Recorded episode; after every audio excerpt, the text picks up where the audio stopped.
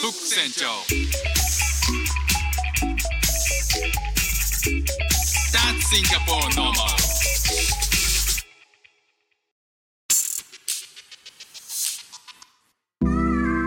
どうも副船長です。妻の海外駐在に帯同してシンガポールで中オットをやってる僕が Life is Diversity をテーマに生活の中で出会ったいろんな違いカルチャーギャップについて話しています。皆さんのちょ日常生活のちょっとしたスパイスにちょっと誰かに話してみたい雑学にしてもらえたら嬉しいです。23箇所噛みましたけれどもね、えー非常に久しぶりの配信になります、えー前回はえーネクプラさんとのコラボ、えーですよね、あのー聞いていただいた方もいらっしゃると思うんですけれどももし聞いてなかったら、えーかなり僕にとっては神回だなというすごくいい話がになったんじゃないかなというふうに思うのでぜひ聞いてみていただければと思うんですけどあのそのポッドキャストを聞いてですねあのいろんな方から結構反響があったんですよね。えーまあ、基本的にはすごく共感をしましたみたいなあの聞いてくださる方は、えー働いている方も働いていない方も実は結構多くいるっぽくて、えーまあ主婦であったりとかあの育休中のパパだったりとかあのそういう方たちに聞いてもらえててですね。あのそういう方たちからそのキャリア、えーキャリキャリアと、えー家庭のバランスの取り方とか、えー一回そのキャリアを離れてみた時の、まあ、僕の気持ちみたいな、えこととかをすごくこう共感していただけたようなんですよ。ですごく嬉しいなと思うんですけど今日はですねまああの最近シンガポールから日本に帰国するよ準備を進めているわけなんですけど、まあ、合わせて日本に帰ったらどういうふうに仕事しようかななんていうのは、え並行してエリアルに詰めていってるんですよね。であのそれについては、まあ、いつか日本に帰った時には、えー仕事をしようと思ってたのでああいよいよ、まあ、日本に帰るんだなっていうのが決まった時にああ現実的になってきたなっていうのを感じたんですよ。まあ、シンガポールだと完全に主婦中夫として、家のことをやっているので、まあ、仕事もしてますけどまあかなりあの生活の方に、まあ、家庭の方に、寄った、生活スタイルなんですよね。じゃあ日本に帰った時にどうするかっていうところをまず大方針決めなきゃいけないなって思ったんですよ。でその方針を決めた上でどのくらい働くかどういうスタイルで働くかっていうところを設計しないとなと思ったんです。というのもその大枠の設計ってあんまりこう実はしないしなかったりしますよね。社会人になってえー社会まだ学校を出て社会人になった時には、まあ、基本的にはもうバリバリ働くぞという気持ちでいくじゃないですか。でそれでずっと働いていて結婚して、えー子供ができてっていう風に、まあ、なっていく過程で一回じゃあこの生活と仕事のバランスを見直そうかなみたいなタイミングって、えーじっくりは訪れないっていうかなんかこう追い込まれてみてあもうちょっと調整しなきゃいけないなっていうふうに思ったりすると思うんですよね、まあ、僕も実際子供が2歳と1歳ぐらいだった時に、えー仕事もかなりバタバタしていて、まあ、その中でまあ年子だっていうこともあって今家のこともかなりあのテンパっててですね。で妻も、まあ、共働きだったよっていうこともあって、えーその時は妻産休取ったりとか、えーしていて、まあ、僕は、まあ、できる限り、えー早めに家に帰ってとかっていうふうにやってましたけど、まあ、振り返ってみてもやっぱりかなりバタついてたなっていう、まあ、家庭も仕事もカオスだったなっていう状態だったなっていうのは思うんですよね。で今じゃあこうシンガポールに来てそうやってある程度こう時間を能動的に確保している状態なんですよ。でそれによって確保してる家庭の方の確保と、まあ、じゃあお仕事の方の確保っていうところをかなりすっきり分けているのであの仕事もかなり効率あの集中して、えーこう取り組むことができているのでかなり効率はいいのかなっていうふうに思うんですよね実際自分でやってみても。でそれが、まあ、日本に帰ってじゃあどういうふうにするかって考えた時にやっぱり今はまだに、えー、と上の子が6歳下の子が5歳で今日本に帰ったら来年上の子小学校なんですよね。で下の子はもう1もう1年、えー未就学児でっていう状態なんですよ。でそこからどういうふうにオペレーションをするか学校に行ったらどうなるのかっていうのはちょっと今まだ見えないところがたくさんありすぎてで妻もですねあの日本に帰ったら、えーまあ、仕事を新しいところに変わるんですけど、まあ、その仕事を始めるので、まあ、かなり、まあ、いろんな、まあ、子供もそうですしみんななんかこう新しい環境すぎるんですよね。だからそんな中でやはりもう少しその家庭のことは、ま、時間をあの確保しておきたいなっていう風な気持ちがまだあるんですよ。なのであのしばらくはもうちょい様子見ながら、えー仕事をしたいなというふうに思ってるんですよね。であのこれそういうふうに思って、まあ、その中でちゃんと、まあ、稼ぐっていうことをまあ時間をセーブしながらがっつり稼ぐみたいな、まあ、極端に言うとそういうことが果たして実現できるのかっていうで自分のキャリアもしっかり上げていくっていうことが実現できるのかっていうのは、まあ、これは僕のチャレンジとして、えやっていこうかなと思ったんですよね。でそれを妻にも話して、えーまあお互いにこう応援し合うっていうことになるんですけど結構ねなんかそういうコンセプトを持ってじゃあこれ、えーしばらくやっていこうっていうふうに決めた時にあのまあ人に会っていくと意外とそういう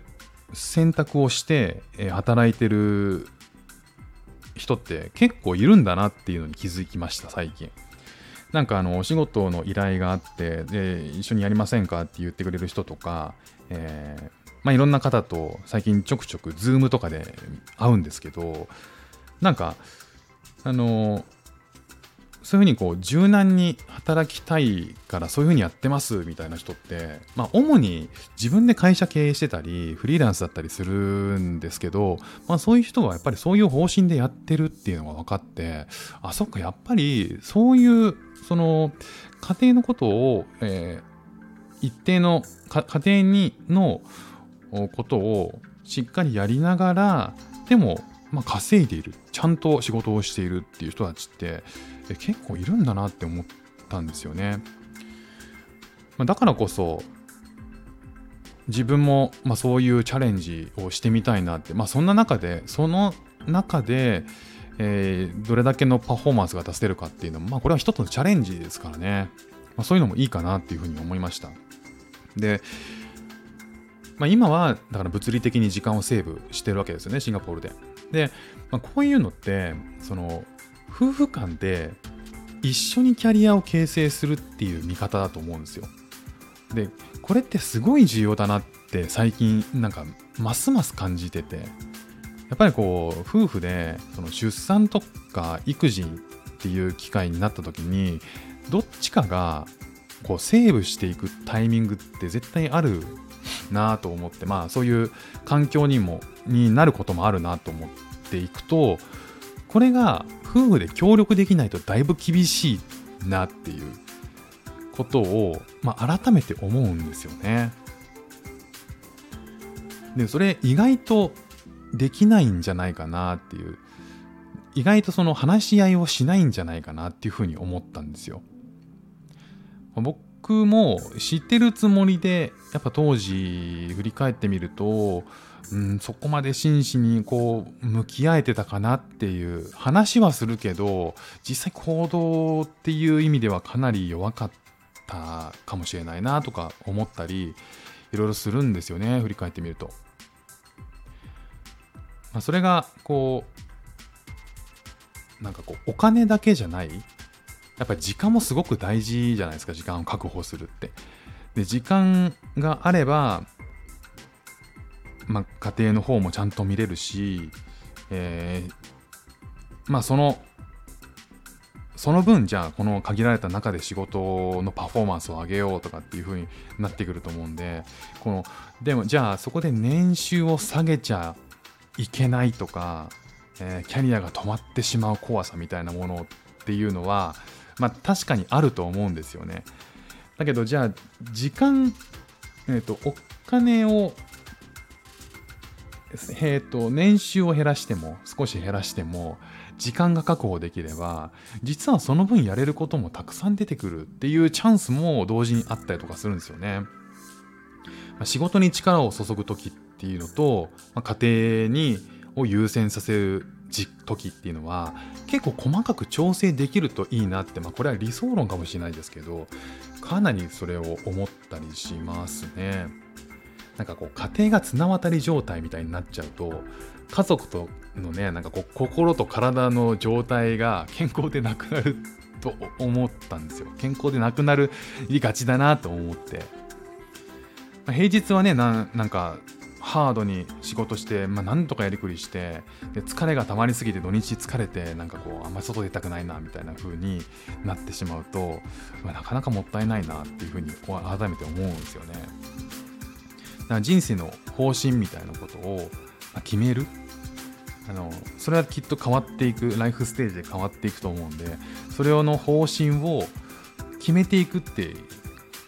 だからこう生活も仕事も含めての人生だからそういうのも含めて一回方針を決めるっていうことをやってそれをなんかこう夫婦で共有するってすごく大事なんだろうなっていうふうに思ってるんですよね。だから今はこういうモードでなんかやってみようって挑戦してみようっていう風に宣言すると意外となんか応援してくれたりする人が現れたりするもんなんですよね。まあ、もしその宣言を会社に行って、まあ、頭ごなしに無理って言われることもあると思うんですよ。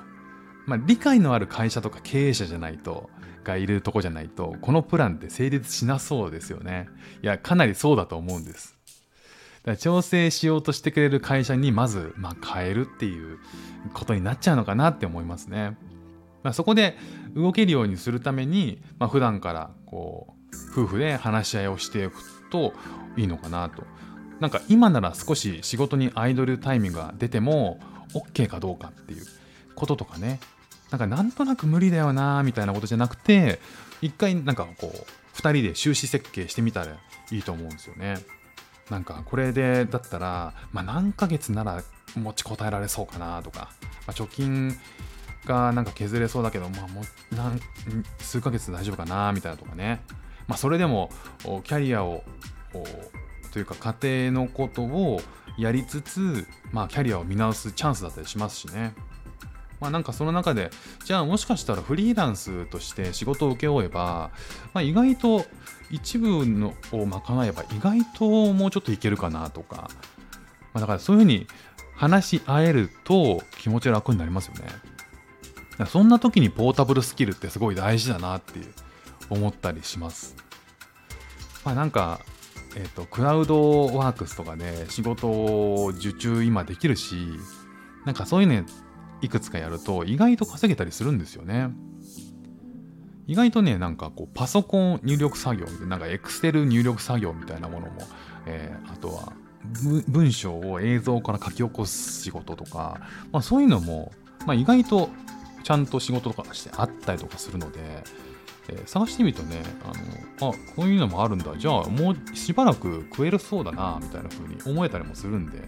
いいですよね。そういうことで、まあ、夫婦で話し合って、えー、なんか今はちょっとセーブする時期だなとかっていうふうに考えたりできるのはすごく健康的だなというふうに思ったりしましたね。まあ、時間が作れれば心がとか視野が広くなるって実は意外とそこで人間関係も広がったりするんじゃないかなと思うんですよね。まあ、僕がこう中央都としてこっちに来てまあ、基本日本だったらで仕事を一本してたら知り合わなかった、え、人たちとも知り合うことも多いというかほとんどそうだしでその中であの意外と仕事以外のつながりとかの中からなんか緩くつながる友達の知り合いぐらいの感じの中から急になんか巡り合わせで新しい可能性が開けてきたりすることもあると思うんですよね。だから選択肢が広がれば視野も広がって人間関係も広がって意外となんかこうキャリアをピボットできちゃったりとかねあのする機会もできてくると思うんでなんかそういうことのためにもなんか一つの会社で、えーと、ずっとなんか苦しいままでいるよりは意外とこう夫婦でどうやってこの先キャリア作っていこうかなみたいなことをなんか気軽に話し合えるっておくってすごいねなんか大事だなって思ってるんです最近。まあ、最近っていうか、まあ、シンガポール来てから中オットという期間では、えー、そこまでですけどやっぱりこう日本に帰っていよいよ現実的に、えー、どうやりくりしていこうっていう風になってきた時にやっぱりなんか、えー、一回シンガポールに来たことでそういう気持ちの余裕が生まれてそういうこう向き合おうってで向き合って、えー、どんな風に将来のこうキャリアを作りたいかってお互いに話したりとかじゃあ家庭をどうしよっかみたいなこととかをなんか自然になんかこう日常会話で話せるようになったのは僕はすごいいいシンガポールに来てよかった一つだなっていうふうに思いました。ということで今日も聞いていただきましてありがとうございました。フック船長でした。じゃあまたね。